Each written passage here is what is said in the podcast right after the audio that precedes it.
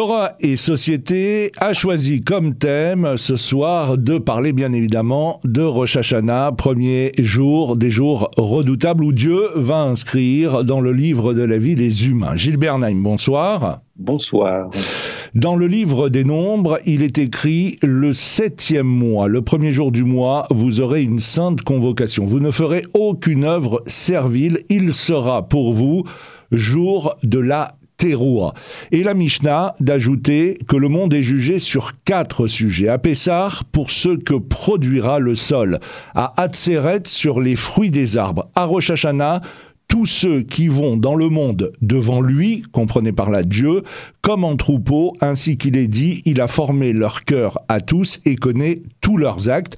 Et bien évidemment, la fête des cabanes, Sukkot, là c'est pour l'eau, les précipitations annuelles on sent, euh, Gilles Bernheim, en fonction de ce que dit euh, la Mishnah, mais aussi le livre des nombres, on sent la solennité de ce moment que euh, qu'est Rosh Hashanah et qui ouvre les jours redoutables. Oui, vous avez raison. Il y a par ailleurs plusieurs textes dans le traité talmudique de, de Rosh Hashanah.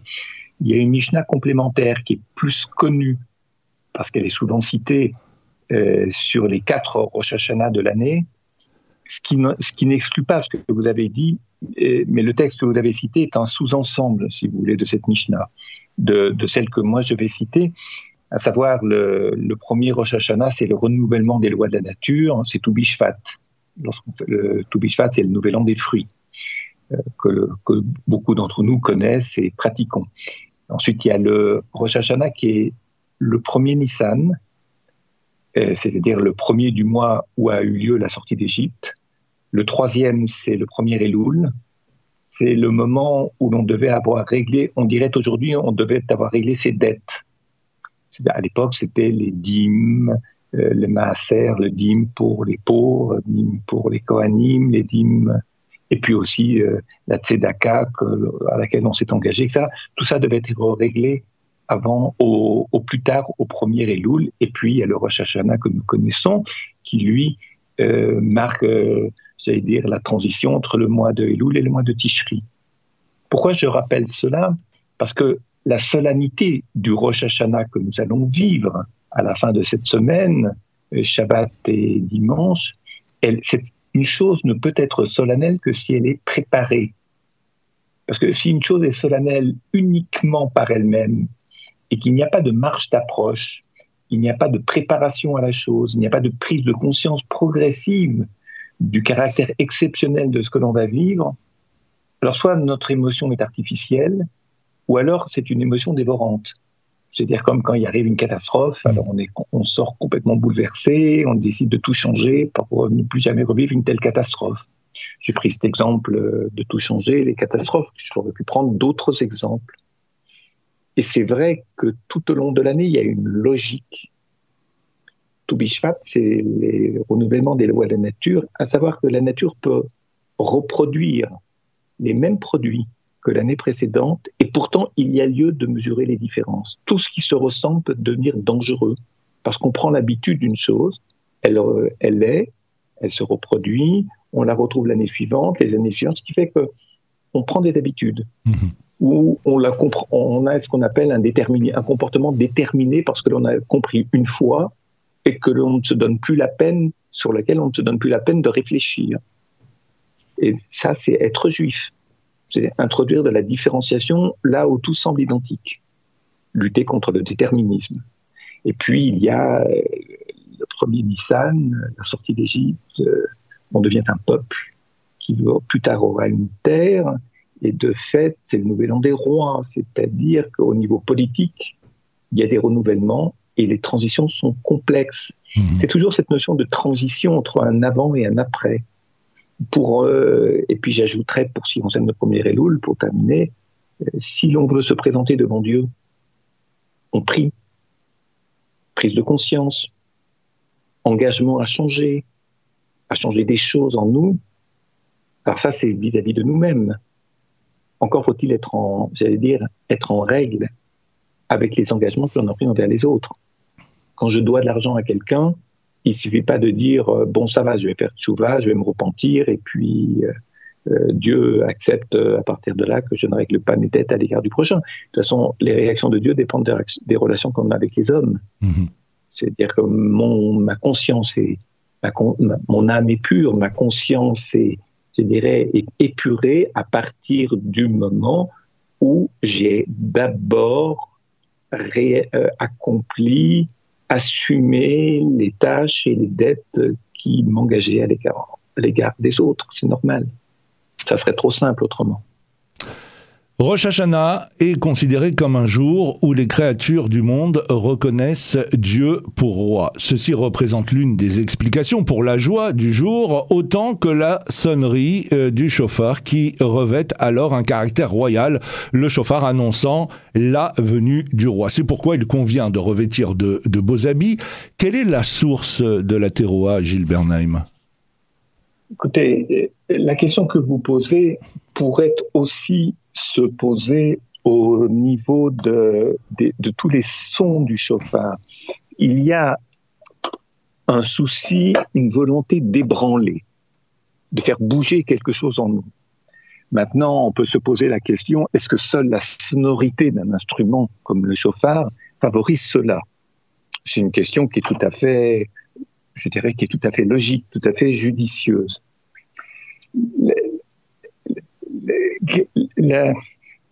je dirais, il y a la source, vous l'avez mentionné, tout vous l'avez cité tout à l'heure, et il y a des textes très épais, si je peux dire des choses ainsi, dans le Talmud, euh, qui commentent beaucoup les sons du chauffard. Alors, euh, s'il... Euh, voilà, comment le dire? Ah bah Lorsqu'on parle... Pardon, allô? Oui, je, euh, je, me souviens d'un texte, par exemple, euh, du Talmud de Babylone, euh, qui le dit au nom de, de Rabbi Akiva. Le Saint béni soit-il a dit Dites devant moi, Rosh Hashanah, des glorifications, Malkiot, des remémorances, Zichronot, et des Shofrot. Les Malkiot, afin que vous me fassiez régner sur vous, des Zichronot, afin que le monde devant moi le souvenir de vous en bien, et comment effectuer des Malkiot et des Zichronot au moyen du chauffard. C'est l'une des explications. Oui, alors là, ce texte trouve sa source dans un verset du prophète Amos, de mémoire, c'est dans le troisième chapitre de Amos, euh, au début, 5 ou, verset 5 ou 6, euh, le, le, prophète Amos disait que le son du chauffard ne pourrait retentir dans la ville sans que la population n'en soit alarmée. C'est le verbe alarmer qui est important ici. Pour alarmer, il faut sonner du chauffard. C'est-à-dire qu'il y a une volonté, selon le prophète Amos, de favoriser une prise de conscience, de rompre l'indifférence dans, dans, dans, laquelle nous nous complaisons. Il faut rompre cette indifférence. C'est-à-dire que afin, afin que la conscience de nos insuffisances puisse jeter le trouble dans nos cœurs, et je, je de mémoire euh, ce mhm. que le Talmud dit sur ce texte de Amos, euh, et, nous ouvrir la voie de la pénitence, de la teshuva. C'est pour toutes ces raisons qu'il y a cet usage de sonner du chauffard soir et matin pendant tout le mois des Louls, mois qui précède Rosh Hashanah. Je rappelle que le premier Elul, on doit avoir réglé ses dettes à l'égard de notre prochain. Et après, on s'occupe de soi à Rosh Hashanah. Et pendant tout ce temps, le chauffard nous maintient dans cet état d'ébranlement, de, je dirais, de non-complaisance.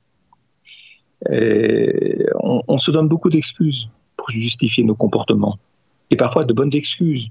On est persuadé, on est convaincu de la cohérence, je dirais, des protections que l'on s'accorde à soi-même, c'est-à-dire les excuses qui justifient les transgressions.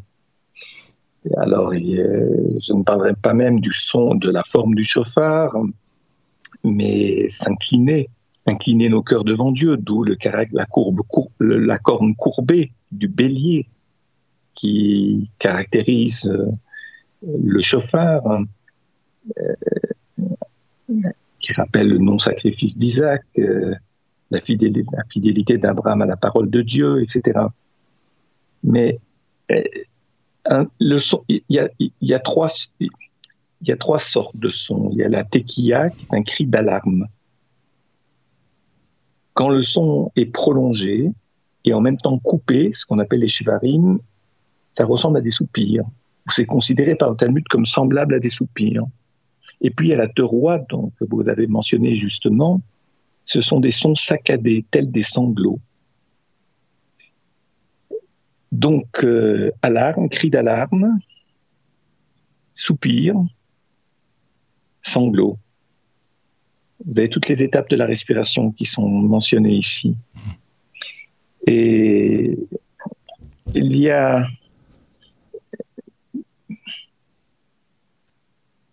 le, son de la teroua, c'est comme écouter ce que la voix de notre prochain peut nous révéler. C'est ce que les Rachid disent dans, dans le traité talmudique de Rosh Hashanah.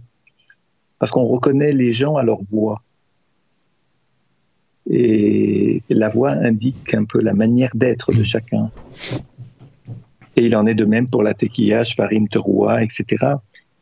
C'est quelque chose, ce sont des sons qui sont, je dirais, qui suggèrent ou qui symbolisent une manière d'être homme et ce que l'on peut percevoir au travers du son. Vous savez, quand il y a des sanglots, c'est qu'il y a du chagrin. Lorsqu'il y a des soupirs, c'est qu'il y a un besoin de s'exprimer mais qui ne s'exprime pas encore les gens soupirent, alors pourquoi tu soupires? Alors la personne commence à parler. Et puis il y a aussi la tonalité des sons, la tequilla qui précède et qui suit la teroua, c'est un son droit, sans coupure. C'est-à-dire un son, un appel à une conscience morale qui atteste de la droiture de nos résolutions, mais aussi la capacité à écouter notre prochain avec humilité, par voie de conséquence. on voit que la sonnerie du chauffard nous rappelle que la vie spirituelle, c'est d'abord un état de, je dirais, de présence responsable de présence attentive à autrui. C'est peut-être, euh, peut-être par cette expression qui n'est pas de moi, mais qui est du Gaon de Vilna, que, les sonneries du chauffard prennent toute leur signification. Rosh Hashanah est particulièrement caractérisé comme étant le jour du jugement pour l'ensemble des créations du monde, nous l'avons dit. Selon le Talmud, trois livres sont ouverts à Rosh Hashanah, un pour les totalement justes, un pour les totalement méchants et un pour les cas intermédiaires. Les justes sont aussitôt inscrits et consignés pour la vie, les méchants pour la mort, les intermédiaires, eux, ils sont en suspens, pour ne pas dire en suspense. De Rosh Hashanah à Yom Kippour. S'il y a, s'ils ont mérité, ils sont inscrits pour la vie. S'ils n'ont pas mérité, ils sont inscrits pour la mort. Euh, c'est euh, c'est euh, très précis et en même temps assez effrayant. Oui. Le, le, recensement en tenant compte de la personnalité de celui qui attend quelque chose de la période des grandes fêtes, ce recensement est très, je dirais, il est, il est non seulement exact, mais il est profond. Il y a des gens qui sont des tzadikim. Euh, ce sont des gens qui parviennent, par le vécu qui est le leur de Rosh Hashanah et Kippour, à changer leur âme. C'est-à-dire à bouleverser des choses en eux et surtout d'être fidèles aux engagements qu'ils prennent ce jour-là. Je connais beaucoup de gens dont je fais partie qui ont des grands, grands, grands projets de changement à la fin du Kippour. Et ils ont des, j'allais presque dire, ils ont des plans en cinq points pour changer leur personnalité, l'améliorer, ne pas réparer les erreurs, ne pas recommettre les mêmes fautes, etc. Sauf qu'en général, au bout de 8-15 jours, ils en ont déjà oublié la moitié. J'en fais partie si on arrive à tenir un engagement sur cinq, c'est une victoire. Parce que, vous savez, c'est comme quand on prend trop d'engagements à la fois. Si on n'arrive pas à tous les tenir, on se décourage. Alors on se dit c'est impossible, c'est insurmontable. Donc finalement, on se laisse aller à l'inertie. C'est quelque chose d'extrêmement banal. Comme les gens qui en rentrant de vacances se disent je vais, changer plein de choses dans ma manière de vivre pendant l'année parce que. Oui, mais ça, les prises de conscience, elles sont d'autant plus faciles qu'elles ont lieu pendant des périodes de vacances. Vacances d'été, par exemple, mais aussi Yom Kippour, Rosh vacances parce qu'on ne travaille pas ces jours-là. Mhm. Et que toutes nos ressources sont mises à penser notre être sans que rien ne vienne nous déranger. Le problème, c'est que le lendemain de Rosh Hashanah ou le lendemain de Yom Kippour, on se remet au travail. C'est-à-dire qu'il y, a des, il y a plein de choses qui nous tombent sur la tête qui nous préoccupent, qui vont occuper notre temps, et donc euh, on ne pense même plus aux engagements qu'on a pris. C'est aussi un des vrais problèmes. Euh, comment ce les engagements qui sont pris dans des jours, j'allais dire solennels ou exceptionnels, les vacances, c'est aussi quelque chose d'exceptionnel parce que quand, euh, quand vous marchez en montagne, pour les gens qui aiment la montagne, quand vous marchez sur des sentiers pendant des heures, vous avez tout le temps de penser, de penser à vous.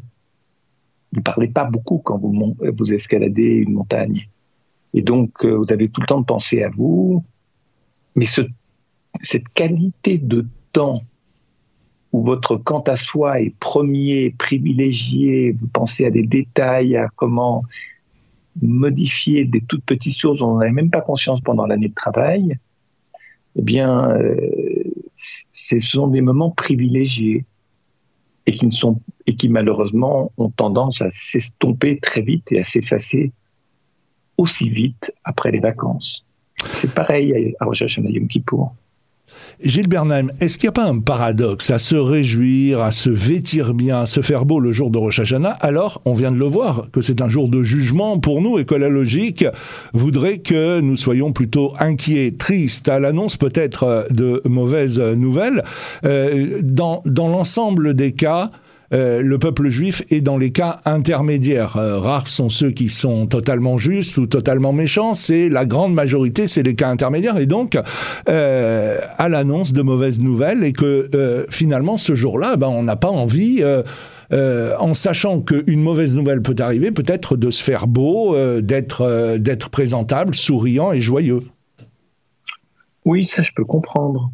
Je dirais plus on avance dans la vie, plus on se rend compte de tous les engagements qu'on a pris qu'on n'a pas tenus, ou tous les moments où on aurait pu prendre ces engagements et où on ne les a pas pris.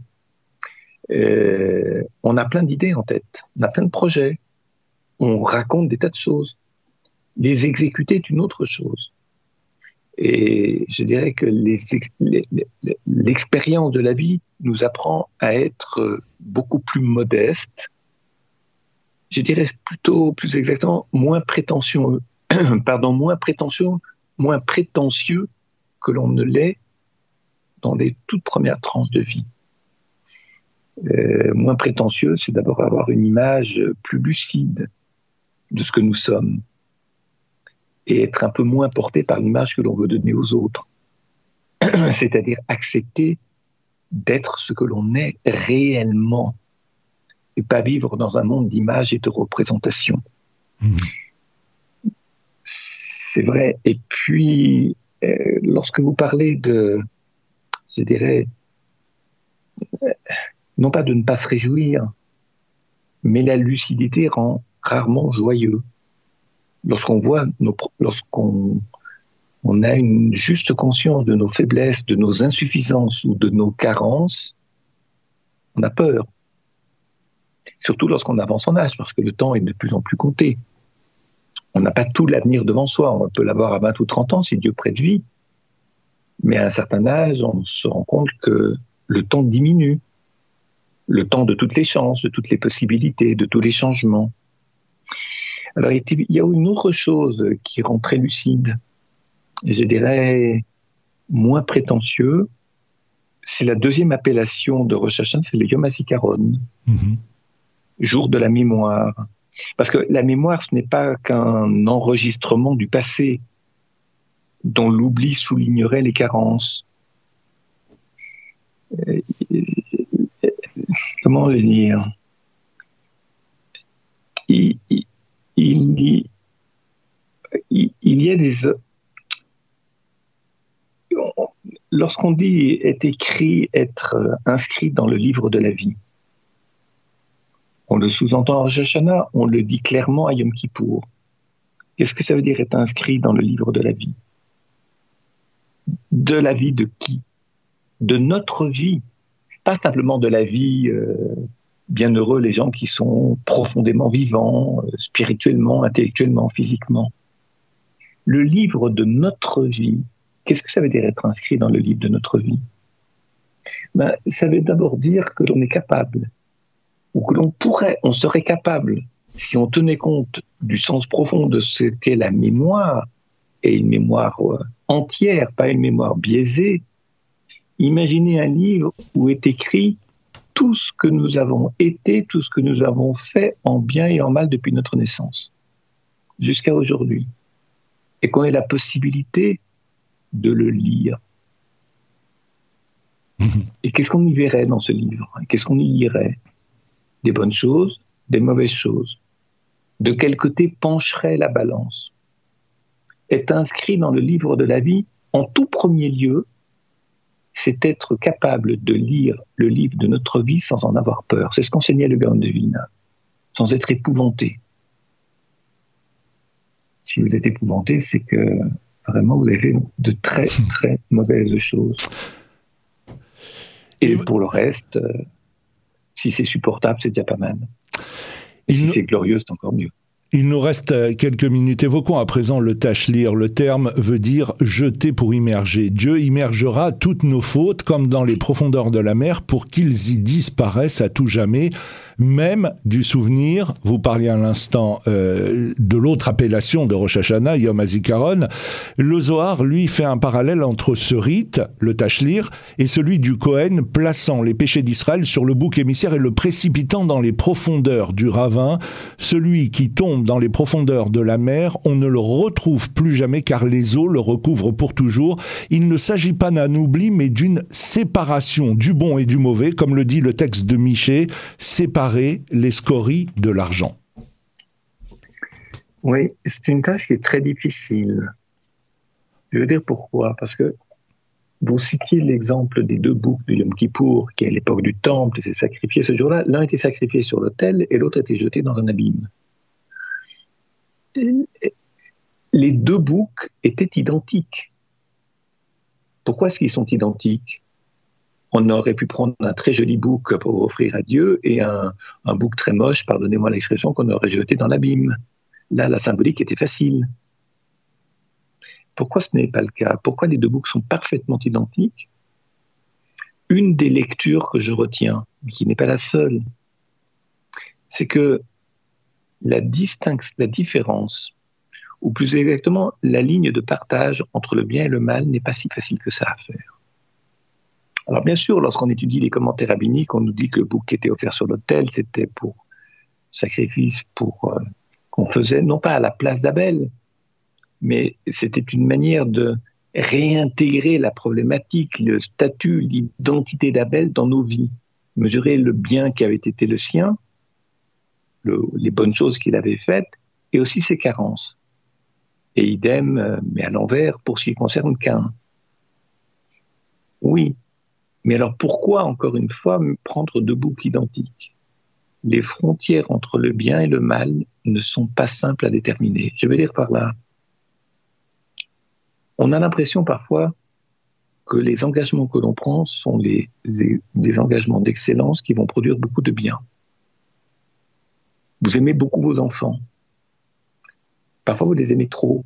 Non, ou plutôt, vous êtes, par amour, vous êtes complaisant vous laissez faire des choses parce que vous les aimez, que vous avez, en fait, vous avez besoin d'être admiré en tant que parent.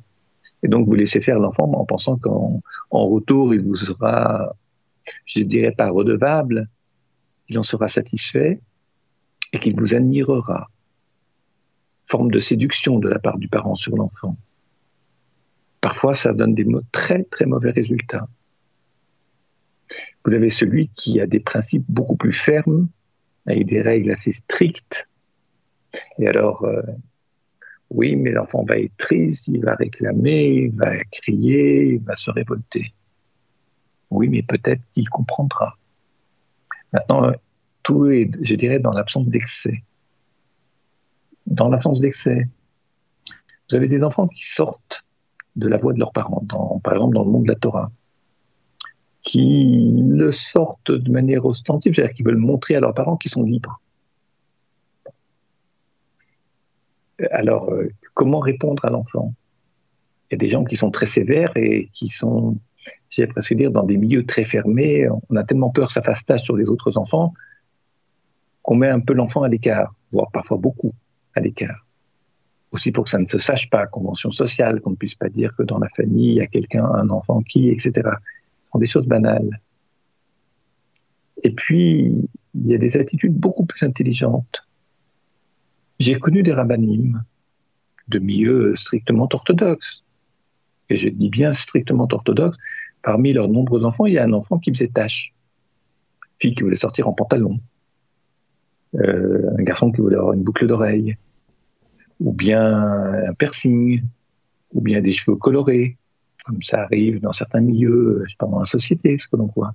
Évidemment, pour les parents, c'est gênant.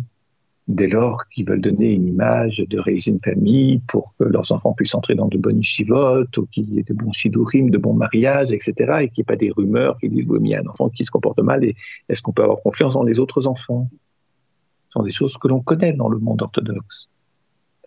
J'ai connu des rabbinim qui, c'est pas qu'ils n'ont pas réagi, disons une note, qui disent à leurs enfants, tu as d'autres désirs que les miens, moi je ne les partage pas, mais je ne te juge pas. À l'instant présent. Et assez souvent, les enfants reviennent. Et je dirais, pas reviennent pour imiter leurs parents, reviennent dans une ligne qui est tout à fait acceptable de leurs parents. Le nombre d'enfants qui sont rejetés du monde orthodoxe dans des milieux fermés, encore une fois, parce que l'orthodoxie, ce sont des milieux différents. Il n'y a pas une orthodoxie, mais des enfants qui sont rejetés, en particulier des filles, mais pas seulement, et qui ensuite euh, prennent des voies plus que tangentes, des voies hors du judaïsme, et qui parfois perdent de pied parce qu'elles n'ont pas l'habitude, elles ne connaissent pas le monde dans lequel elles vivent, le monde hors de celui du monde orthodoxe qui et parfois, et en Israël, mais pas seulement, un milieu fermé, mais plus encore en Israël qu'ailleurs, et qui partent complètement en errance, c'est-à-dire à la dérive, et parfois avec des comportements qui relèvent du n'importe quoi. Tout ça est à prendre en compte, euh, bien réfléchir sur, euh, je dirais, la stratégie pédagogique que l'on a envers ses enfants. Ne pas croire que parce que l'on réagit très fort tout de suite, que les effets dans la durée seront évidents. Gilles Bernheim, c'est sur ces mots que euh, s'achève cette émission Torah et Société. Il ne me reste plus qu'à vous souhaiter de très bonnes fêtes de Rosh Hashanah, une bonne année et une inscription dans le livre de votre vie. Merci beaucoup, Shana Tova, à tous nos auditeurs et auditrices et que chacun reçoive des bénédictions de santé, d'amour et de réussite. Shana Tova.